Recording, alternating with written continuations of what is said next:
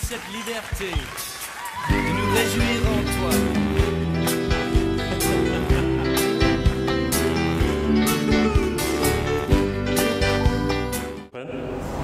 Bonjour les Daniel, c'est M. Serge de la cinquième année aux SSV.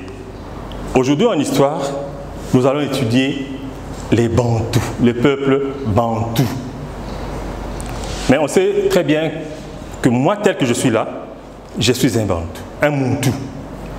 Nous sommes tous des Bantous. Et pourtant, la fois passée, on a étudié avec vous en histoire les premiers occupants de la RDC. Ce n'étaient pas les Bantous. Mais qui sont-ils alors? D'où viennent-ils? C'est ce que nous allons apprendre aujourd'hui. Au fait, les Bantous, ce sont des peuples africains qui parlent la langue bantou. Pour commencer, dans toute une langue maternelle ici, comment est-ce qu'on appelle, comment désigne l'homme, un homme, pour l'appeler en lingala On l'appelle comment? Pour l'appeler en kikongo, en chiluba Vous allez certainement me dire Moutou. Moutou. Moutou. Il y a toujours les suffixes là, tout, tout, tout qui rentre, qu'on écoute. C'est là que provient le nom Bantou. En fait, les Bantous sont donc tous les Africains qui parlent cette langue, ces langues-là Bantou. Ils viennent de l'Afrique du Nord. Ils viennent de l'Afrique du Nord. Aux environs, l'Afrique est là, la carte de l'Afrique est là. Ils viennent de là, l'Afrique du Nord, aux alentours du lac Tchad. C'est là qu'ils habitaient. C'était un peuple qui connaissait déjà le fer. Il était agriculteur. Avec l'agriculture qu'ils connaissaient, le fer, ils se sont tellement multipliés. Ils sont devenus nombreux. Il n'y avait plus assez d'espace pour tout le monde là-bas. Vu aussi qu'avec le temps, il y a eu dessèchement du Sahara, ils étaient contraints de quitter les lieux à la recherche d'autres terres où aller cultiver. C'est ainsi que vous allez voir qu'ils ont quitté l'Afrique du Nord ici, ils sont venus vers l'Afrique centrale, la RDC, l'Angola, le Gabon, l'Angola, partout.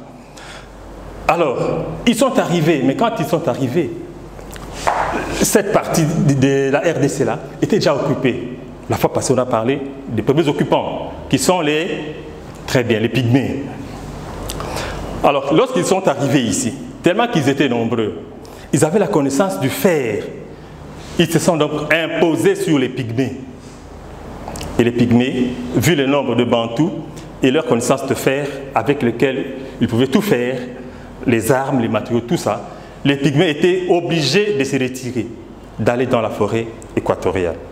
C'est ainsi qu'aujourd'hui, moi et là, je suis un bantou. Vous, vous êtes des bantous. Nous nous retrouvons ici en RDC, alors que la RDC était premièrement d'abord occupée par les pygmées. Mais les pygmées ne sont pas, euh, ne sont pas partis, ils sont toujours là, mais dans la forêt équatoriale. Ok? Alors, comme petite question, qui appelle-t-on Bantou?